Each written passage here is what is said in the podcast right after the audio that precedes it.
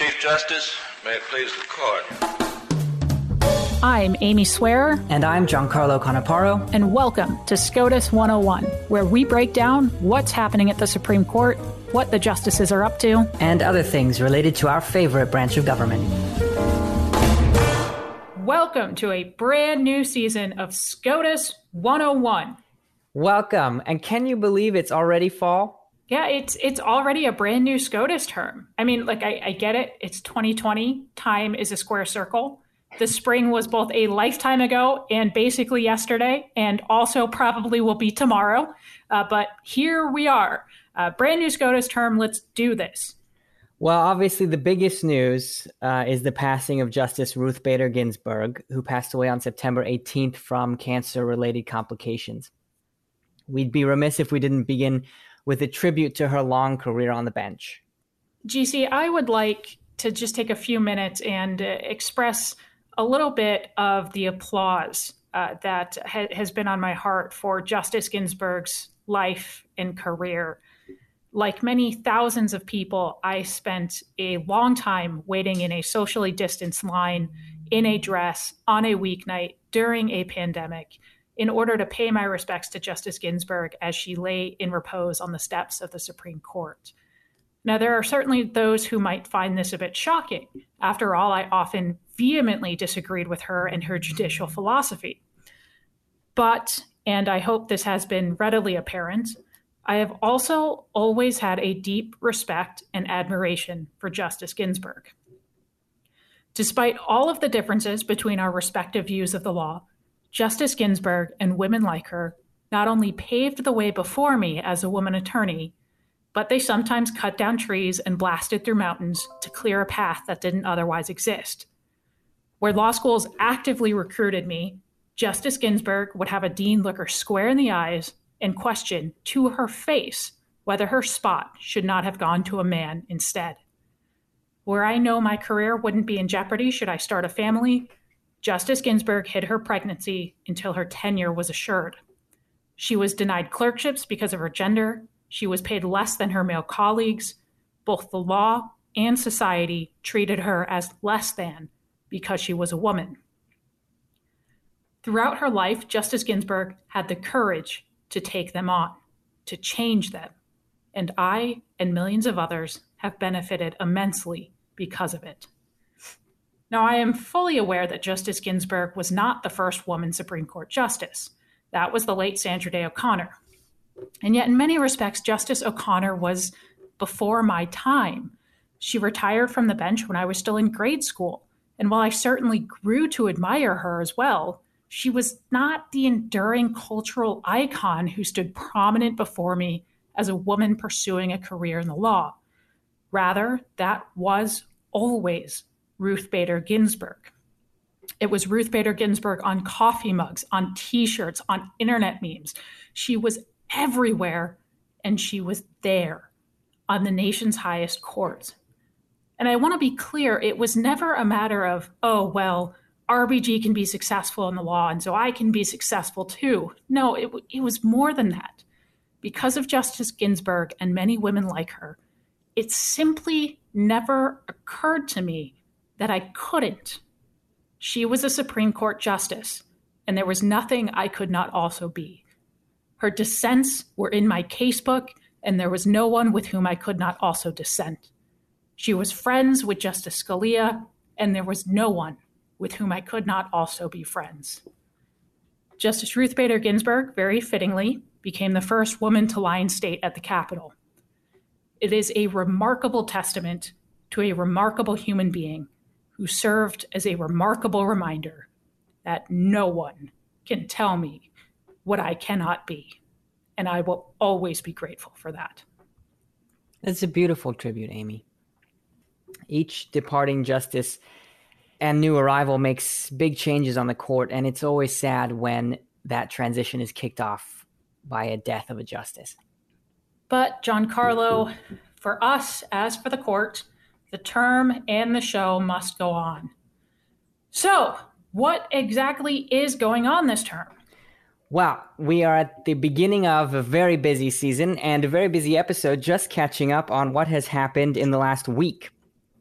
So I'll give you a highlight of some of the major cases. We'll be talking a lot about these uh, as we get to oral arguments and we get to opinions, but just to give a highlight of, of some of the hot issues that the court is facing this term.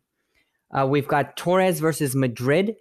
That case uh, raises the question of whether an unsuccessful attempt to detain a suspect by use of force is a seizure within the meaning of the Fourth Amendment, or whether f- the physical force has to be successful uh, in achieving detainment. Borden versus United States. Uh, again, we always have an Armed Career Criminal Act case, and this term's no exception. The question this time is whether or not the now very familiar to most people use of force provision applies to crimes with a mens rea requirement of mere recklessness. Uh, we've got the Affordable Care Act is back before the uh, court, whether uh, the Affordable Care Act's mandate is constitutional after Congress removed the tax provision that gave it teeth and if not, whether that provision is severable. We have a case, Fulton versus Philadelphia, the question being whether a government violates the First Amendment uh, by conditioning a religious agency, here Catholic Social Services, uh, participation in the foster care system on taking actions and making statements that contradict its religious beliefs. Another case, uh, Jones versus Mississippi, whether the Eighth Amendment requires a judge at sentencing to find that a juvenile is permanently incorrigible before imposing a life sentence without parole. If that sounds familiar, it's because it's the same issue the court was going to decide last term in the case involving Lee Boyd Malvo, the DC sniper, until that case was dropped when Virginia changed its sentencing law. And we have another fight uh, uh, coming out of the impeachment proceedings DOJ versus House Judiciary Committee. And the question there is whether an impeachment trial is a judicial proceeding for the purposes of Rule 6E of the Federal Rules of Criminal Procedure, such that a district court can release those grand jury materials uh, to the House Judiciary Committee. Well, thank you, Giancarlo. That was just a high level overview of some of the exciting cases we'll be covering in more detail this term. Uh, but before we get into that, let's review some of the rules for telephonic oral arguments. Because again, remember, since the start of the pandemic, they have not been meeting in the court itself. This has all been done over the phone. The way this has been working is that each uh, advocate it gets sort of a couple minutes to do their respective opening statements, if you will, uh, and then the court goes uh, justice by justice, beginning with the Chief Justice and working its way down in terms of seniority, uh, giving each justice uh, several minutes of, of questions one on one with the advocate. So far, the court uh, has continued with these telephonic oral arguments, and they seem to be going off with no more than the average number of hitches you'd expect for a production like Supreme Court oral arguments. The chief uh, does seem to be keeping a much tighter grip on time, with each justice being strictly limited to his or her time slot. Uh, this does seem to be something that's getting better as they go along. Advocates are still nowhere near a consensus about whether this system is good, uh, though it is certainly different. Uh, but I remain resolute, and Giancarlo, I think you remain resolute as well, that this has indeed been a good thing. Uh, it's a civil system. It lets each justice really get into the issues he or she cares about. It allows advocates more fulsome engagement with the issues. And, and the most important part, it gets Justice Thomas involved and asking questions. And that is excellent. That is good for the entire nation. Justice Thomas asked questions. That's the end of the case. This is a good system. On September 29th, the court came back from its summer vacation and held its long conference and issued a deluge of orders on Monday following that conference. So we'll hit uh, just a couple of the highlights. Two really noteworthy orders. First, the court mostly stayed a lower court order that had blocked a South Carolina law requiring absentee ballots to be accompanied by a witness's signature. The lower courts had concluded that in light of the pandemic, that law interfered with the right to vote. The court permitted unsigned ballots to be counted as long as they were cast before the stay and within two days of the court's order. Uh, only Kavanaugh wrote an opinion explaining any reasoning, and he said that the court was correct to permit this law to remain in effect because the political branches are much better suited than the federal courts to oversee elections and to balance the interests of voting security and concerns stemming from the pandemic What's more, he noted that the court has a historical practice of not altering election rules on the eve of an election. Second, the court declined to hear a case brought by Kim Davis, the Kentucky clerk who refused to issue marriage licenses to same sex couples. She was sued and she claimed qualified immunity, but the Sixth Circuit denied her claim.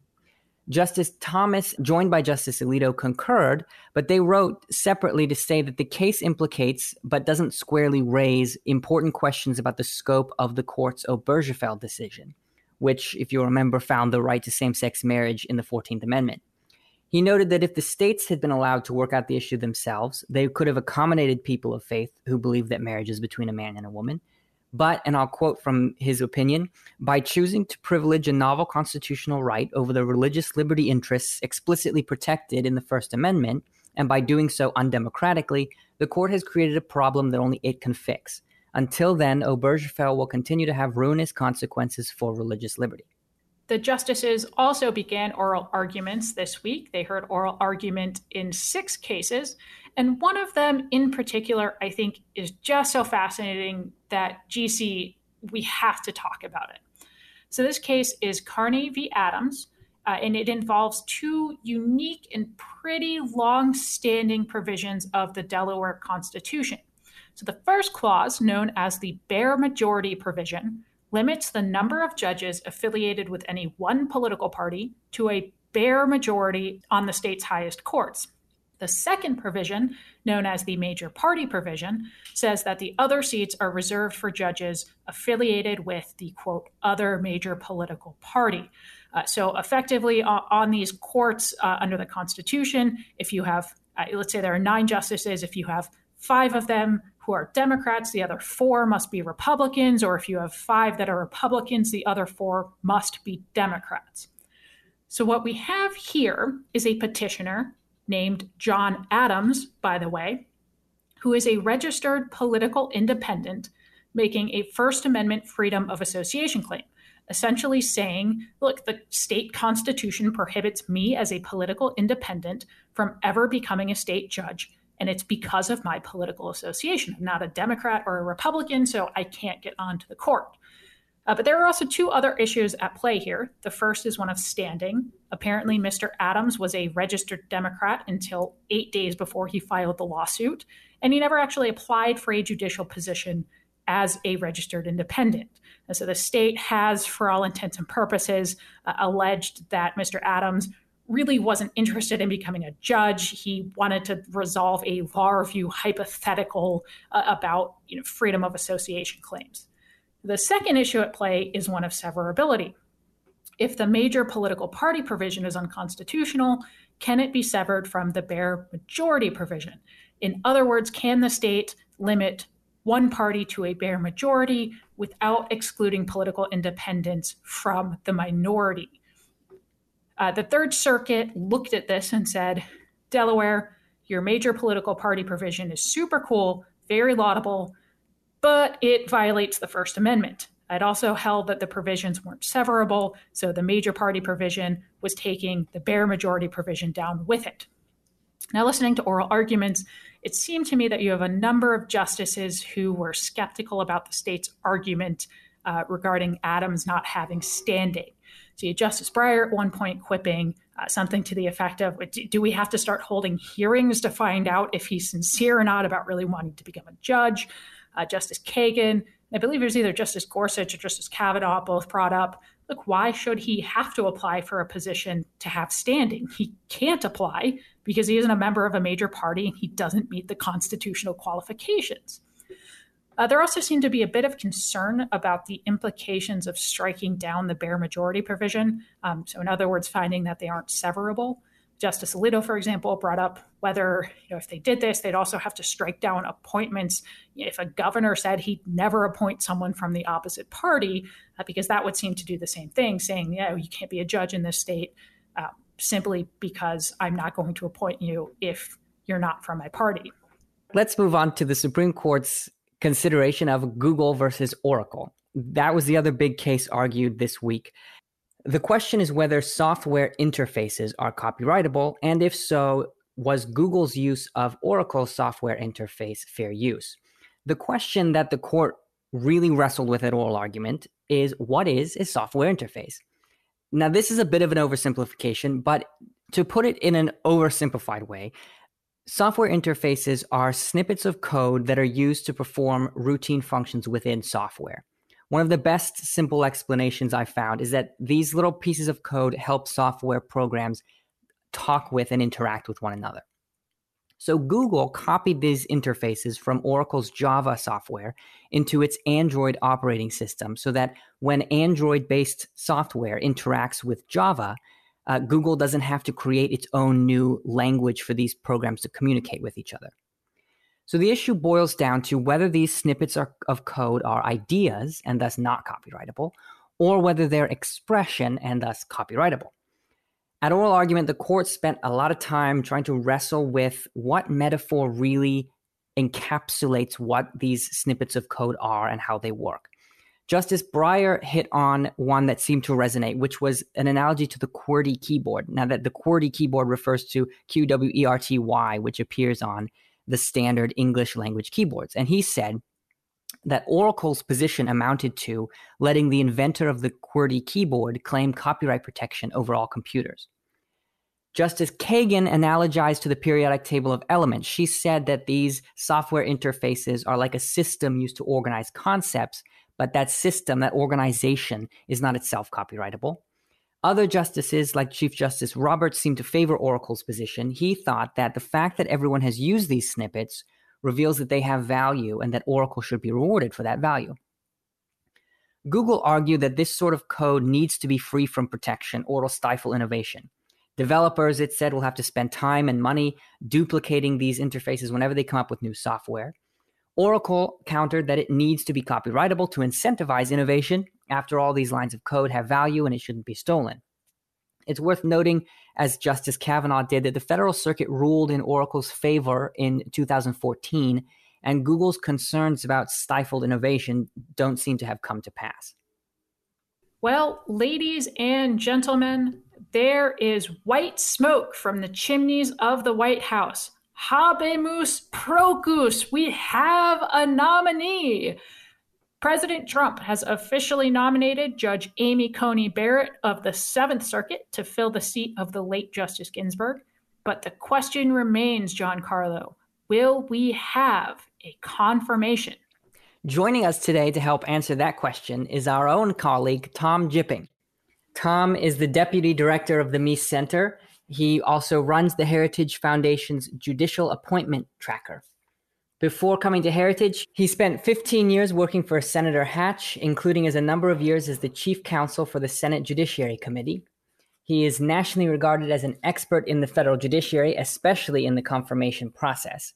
Senator Hatch once said that Tom knows everything there is to know about nominations. And in Amy and my time working with Tom, we've concluded that if Senator Hatch erred, it was on the side of understatement. So, Tom, welcome to the show, and thanks for joining us. Thank you very much. I'm uh, I'm excited to be here with the two of you now helming the project. Tom, it, it's great to have you with us. And so we, we gave you a little bit of an introduction, uh, but uh, we clearly couldn't cover everything with it. So could you just give us and our audience a little bit more background on both your personal experiences with the confirmation process and also your work here at Heritage with respect to judicial nominations?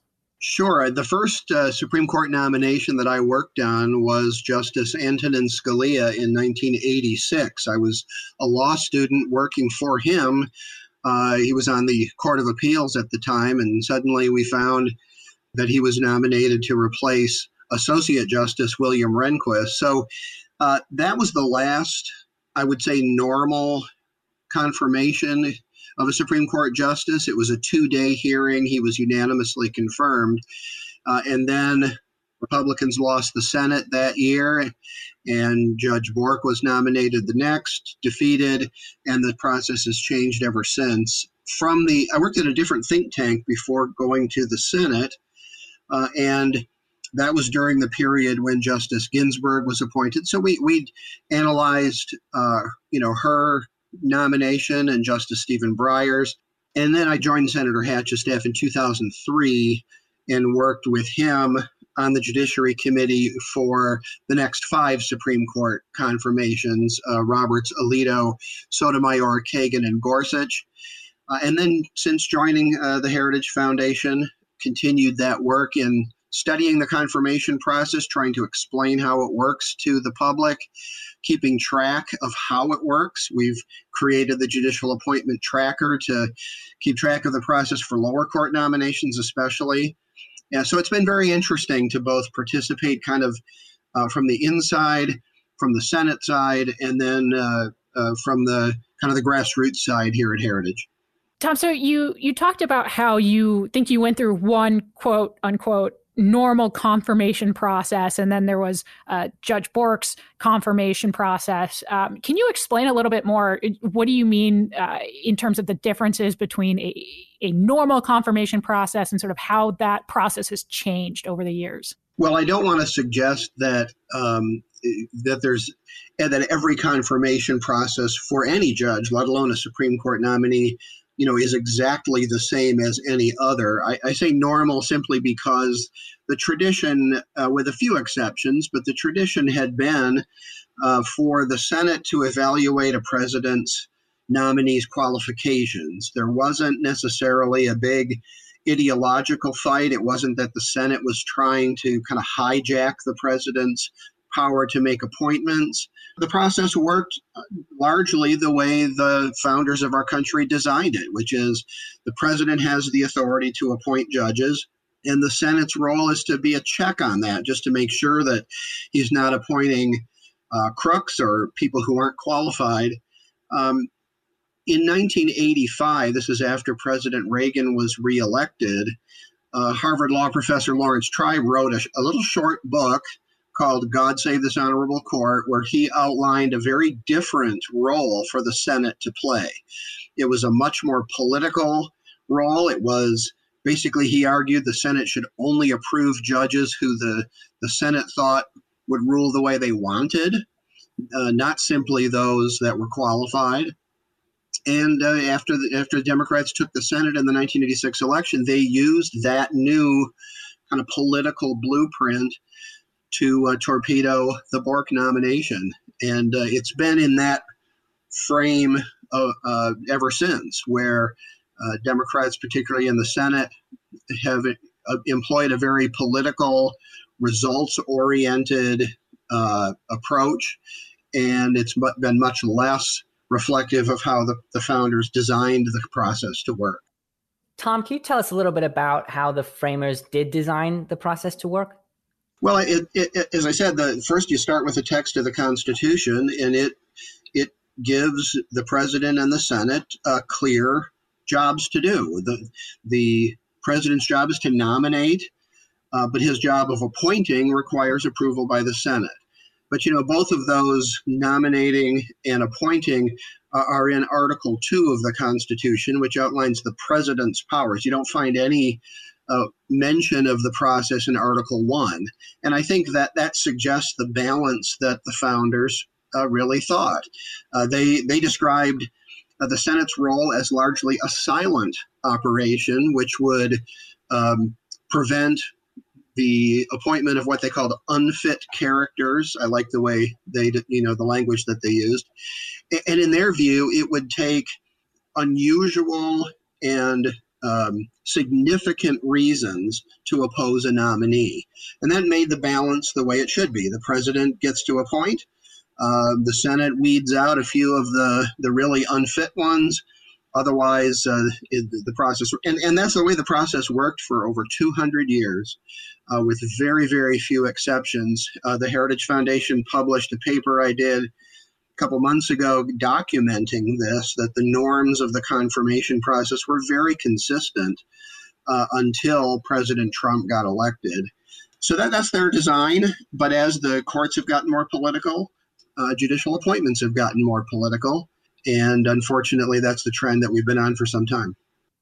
And tell me about the history of hearings. This is a relatively new development. Well, people who have watched a confirmation hearing. Justice Brett Kavanaugh's was the last one that we had. They might think that, that that's always the way it's been done. Uh, but the first Judiciary Com- Committee hearing on a Supreme Court nomination was in 1916. And even after that, about a dozen Supreme Court nominees were confirmed without any hearing at all. Uh, and several others, the Judiciary Committee held a hearing, but the nominee didn't even attend. Uh, it's only been since uh, the late 50s that the practice we see today of nominees appearing before the committee and answering questions has become the pattern. Uh, but even then, I think Justice Byron White, who was appointed by President John F. Kennedy, I think he was only asked about eight questions in his hearing and uh, confirmed within a day of that hearing unanimously. So, um, what we see today in terms of this huge uh, conflict and sparring, you know, parties back and forth, almost like celebrity death match or something. Uh, that that is a very recent development, and it is inconsistent with the way America's founders designed the judiciary and designed the process for appointing judges. So, what changed in the 50s that uh, the first hearing happened? Well, I, I don't know if it was a um, a specific event that changed. Uh, certainly, a lot of things were changing in the country as we were heading into that period. I think Congress was becoming more active in different ways. Um, but, but you know, but even then, again, uh, these were only marginal changes. Early 60s, um, the nominee would appear, but it would be a very short, perfunctory hearing where they didn't even really ask substantive questions. Uh, you you get into it's really not until I think William Rehnquist's uh, nomination to be associate justice in 1971, where there was a a really significant um, confirmation fight over a, a, a, nominee who was confirmed. Um, President Lyndon Johnson nominated Abe Fortas to be Chief Justice in 1968, and that resulted in um, uh, hearings that were contentious, and he uh, actually was filibustered and withdrawn by President Johnson.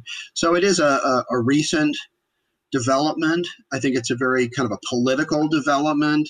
And frankly, the more politics is associated with the judicial branch, the less free we are going to be.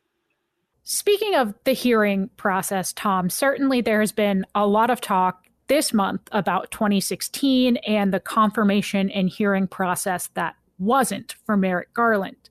What are we hearing from both sides about the 2016 vacancy versus the current vacancy? And importantly, what is the actual historical context we should know when sort of uh, going through all of these various claims? Well, for, first of all, it's it's important to point out there is no specific uh, way that the Senate should conduct the confirmation process. As we were just discussing, uh, there were many years where it didn't conduct hearings at all. The, there's a Congressional Research Service report uh, about Supreme Court nominees who were not confirmed, and it, it lists at least a dozen different ways that those nominees were handled by the Senate many different circumstances. The Senate chooses for itself how to handle a particular nomination under the circumstances that exist. In 2016, of course, that was a presidential election year. Different parties controlled the two steps of the appointment process. You had a Democratic president and a Republican Senate. Uh, Justice Scalia passed away unexpectedly on February 16th, 2016. And it was one week later, very soon thereafter, the Republicans on the Judiciary Committee uh, wrote a letter to then to Majority Leader Mitch McConnell, and they said, uh, "This is a period of divided government. We think the best way to handle this uh, vacancy uh, is to fill it after the next president uh, is inaugurated in 2017." And what's important to point out there is that because President Obama was in his second term, the 2016 election was certain to provide us with a new president. So those were the two political factors divided government and the certainty of, an, of electing a new president uh, that Republicans relied on to say, um, we think this vacancy ought to be filled after the political uh, season is over with. Now, in, in doing so, they they weren't alone. In 1992, which was another poli- uh, presidential election year with divided government, that at that time you had a Republican president, President George H.W. Bush, and a Democratic Senate.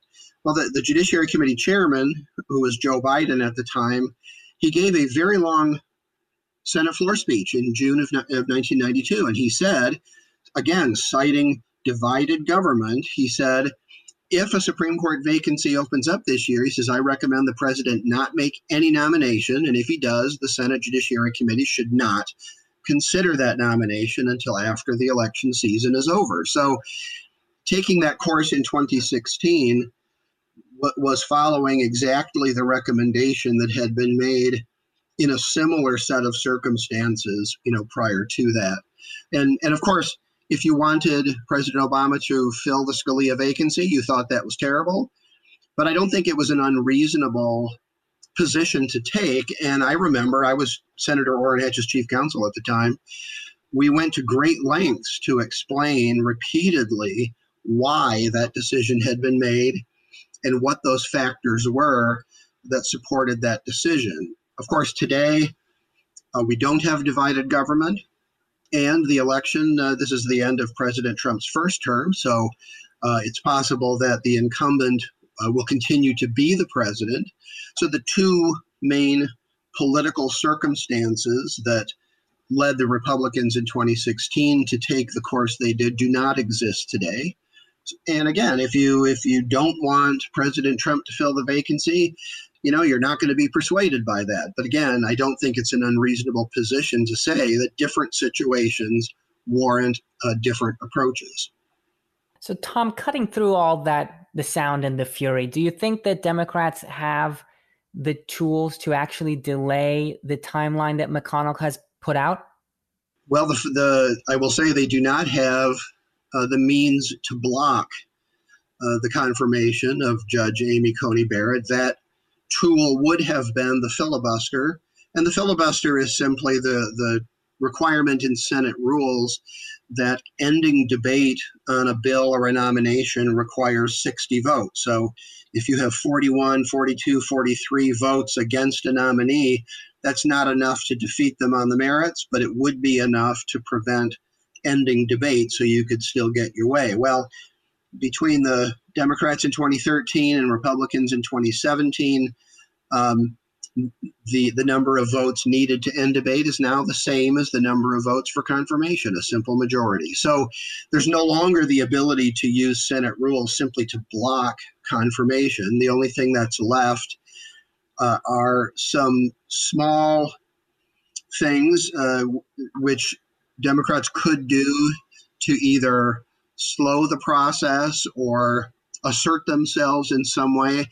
Um, there's many different reasons why why Democrats would take or Republicans if the if the roles are reversed, why they would take certain actions. In other words, just because they won't be able to block the nomination entirely doesn't mean that there's not other reasons for them to do some things.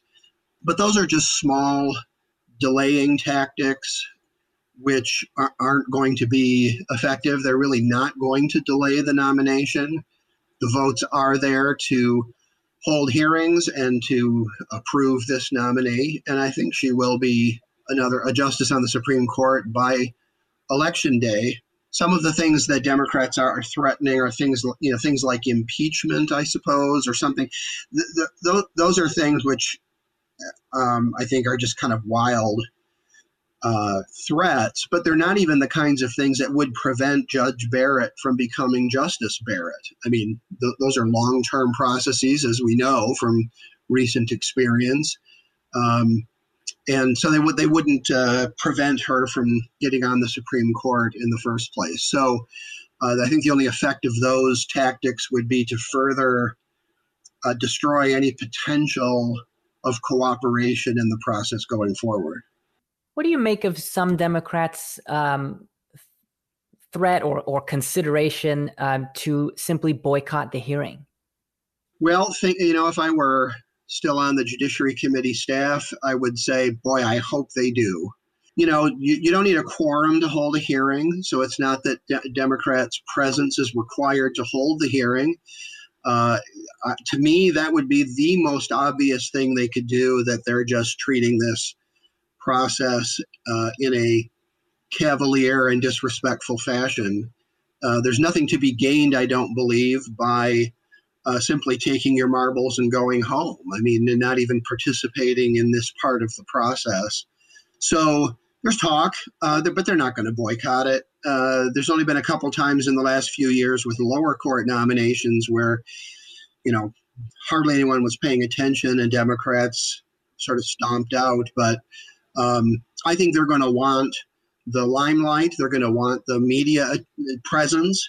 Uh, there's no judicial confirmation process that gets more media attention than a Supreme Court nomination. So I think they're going to want that, and they're going to want to uh, to speak to the issues that they think are important. But they're they're um, if they if they do want to boycott, you know, I'll uh, I'll call them a cab.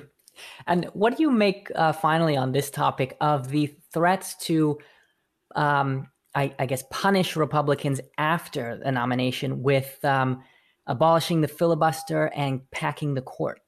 Well, uh, as as you know, uh, you know, packing the court is not a new idea. Uh, Franklin Roosevelt tried it in the 1930s, and his own Democrats rejected it because it would just destroy the independence of the of the judiciary. Um, you know, there's it, it, it's a cliche right now um, Democratic senators, you know, tweet it. They just sort of toss it out as a soundbite, but it would be a a very involved uh, process that would require changing the very nature of the Senate as a legislative body because the number of justices on the Supreme Court is set by legislation. And so you'd, you'd have to change not only the judiciary as an institution by completely destroying its independence, you'd have to change Congress as a legislative institution in order to make that happen.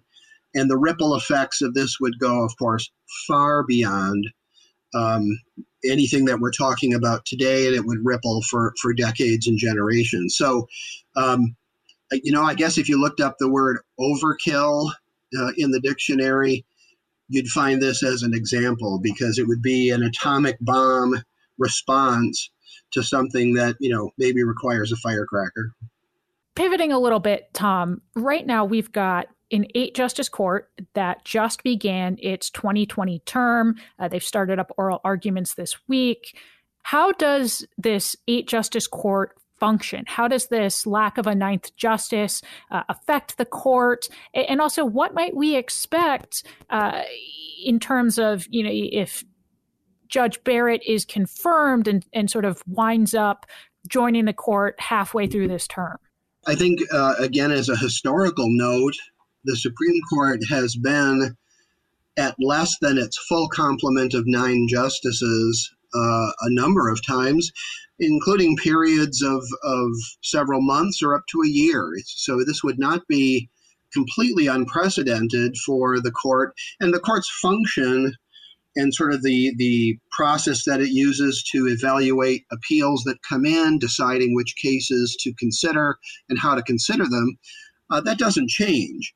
Um, I think the the thing that does change is for the period that it's without a ninth justice, or at least cases that are decided during that period.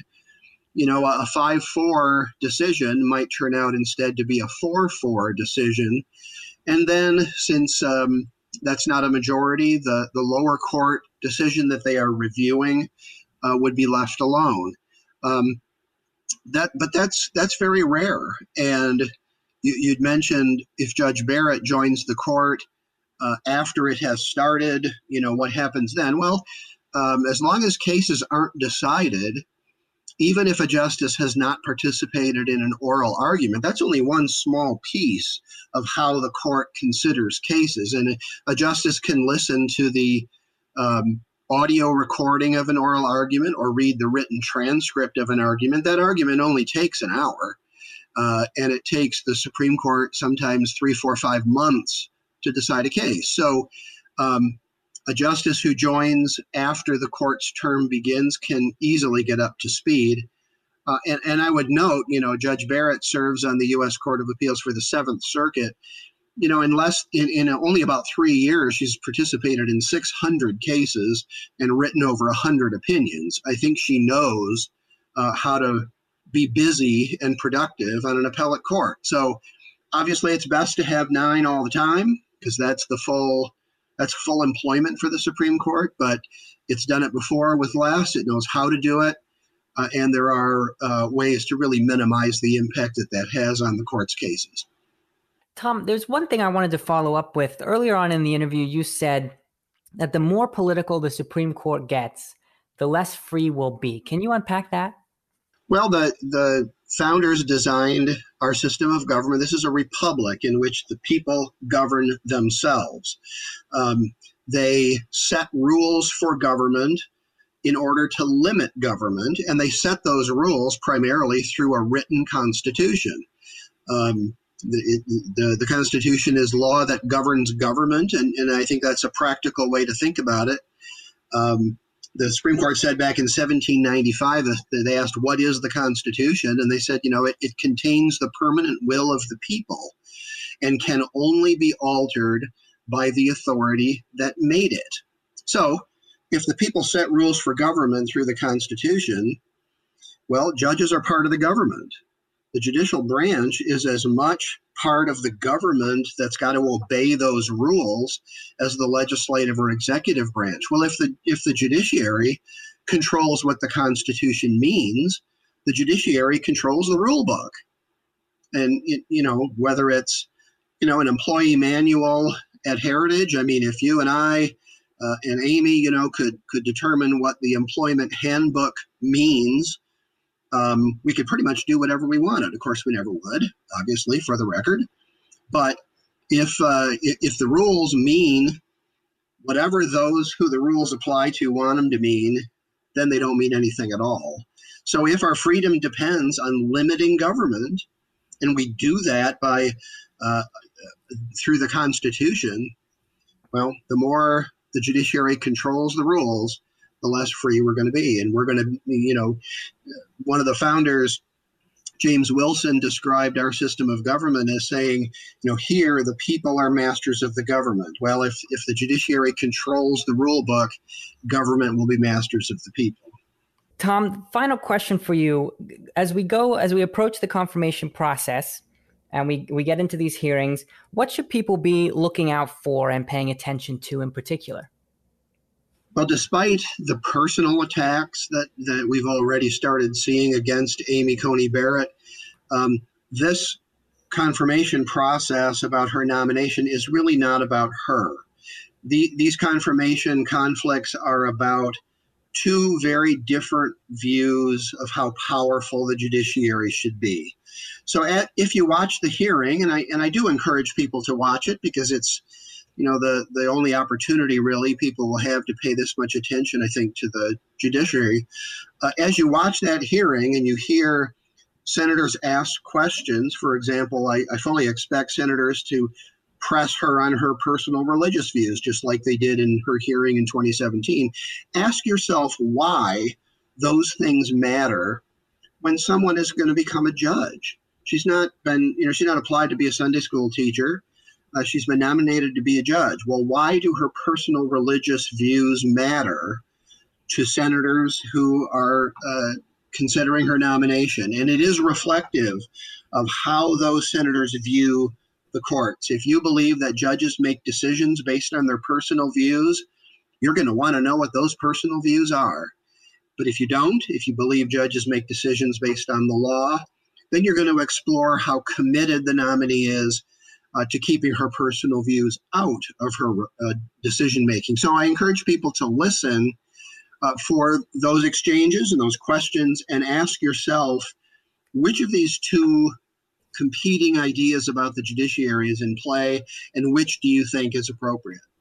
Well, Tom, thank you so, so much again for joining us and for sharing your insight and your expertise uh, into the confirmation process. I know I've certainly learned a lot. Uh, GCA, I, I, know you've certainly learned a lot uh, from, from Tom as well uh, over the years. And so thank you so much for joining us, and we look forward to having you back in the future. Thanks for having me. Well, I don't know about you, Giancarlo, but every time Tom opens his mouth, the knowledge just gets instilled into my brain. So I'm, I'm very, very grateful that he agreed to, to join us and to uh, give us the rundown on the confirmation process. Absolutely. Well, keeping in the confirmation theme, I have some confirmation theme trivia with which I hope to stump you, Amy. Oh, geez. Okay. All right. I'm here for it. Let's do this. All right. Question number one Who was the first Supreme Court nominee to have a public confirmation hearing? Oh, Carlo, I'm gonna get smoked at this. Uh, can I can I have a hint, please? Uh, yes, this wa- this confirmation hearing happened just over a hundred years ago. Over a 100 years ago. So we're looking at roughly 1920.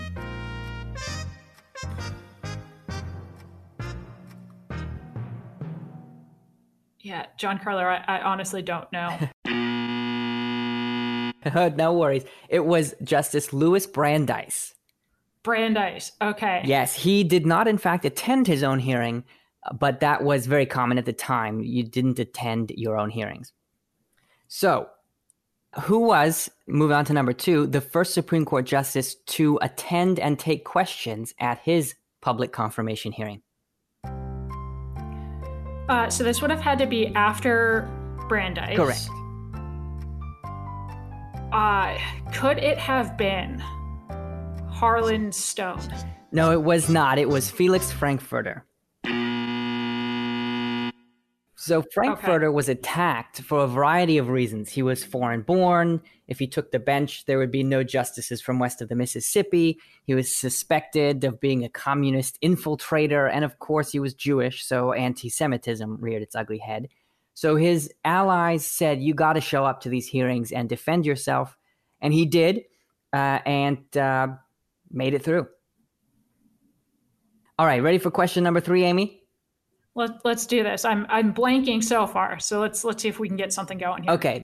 The confirmation of this justice, who hailed from the same state as Justice Gorsuch, was remarkable for its smoothness. He was confirmed very shortly after his 90 minute confirmation hearing by a mere voice vote. Uh, did I get a year on this? Uh, I did not give you one. From the same state as Gorsuch. The, the same state where Gorsuch was born, or Yes. okay. Uh, so I believe that's Colorado. Hmm, who was from Colorado? Um, I don't. I don't know who was from Colorado. I I got the state. Uh, if, if I don't have the year, I, I'm blanking. I, I don't know who is from Colorado. Well, I'll give you another hint. This justice is our favorite NFL star turned Supreme Court judge. Ah, oh, oh, that was the hint I needed. Um, that would be Byron Whizzer White. Correct.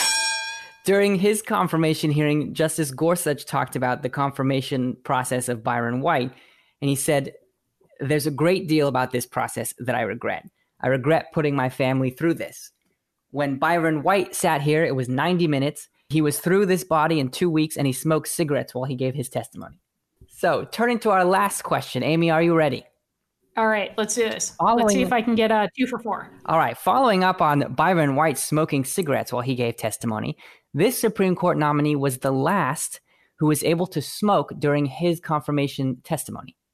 So I hope the answer is Justice Antonin Scalia because I know he brought out a pipe during You are absolutely right.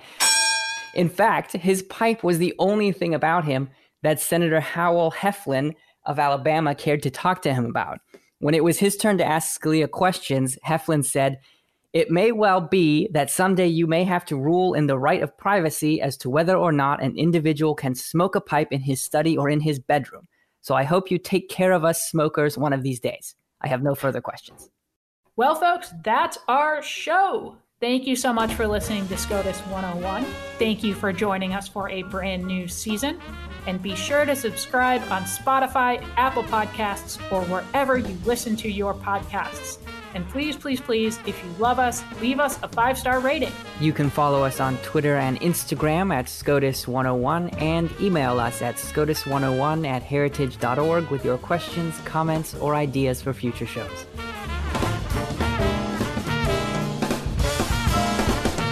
Case is submitted.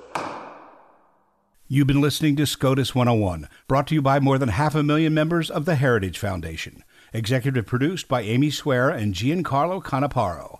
Sound designed by Lauren Evans, Mark Guiney, and John Pop. For more information, visit heritage.org.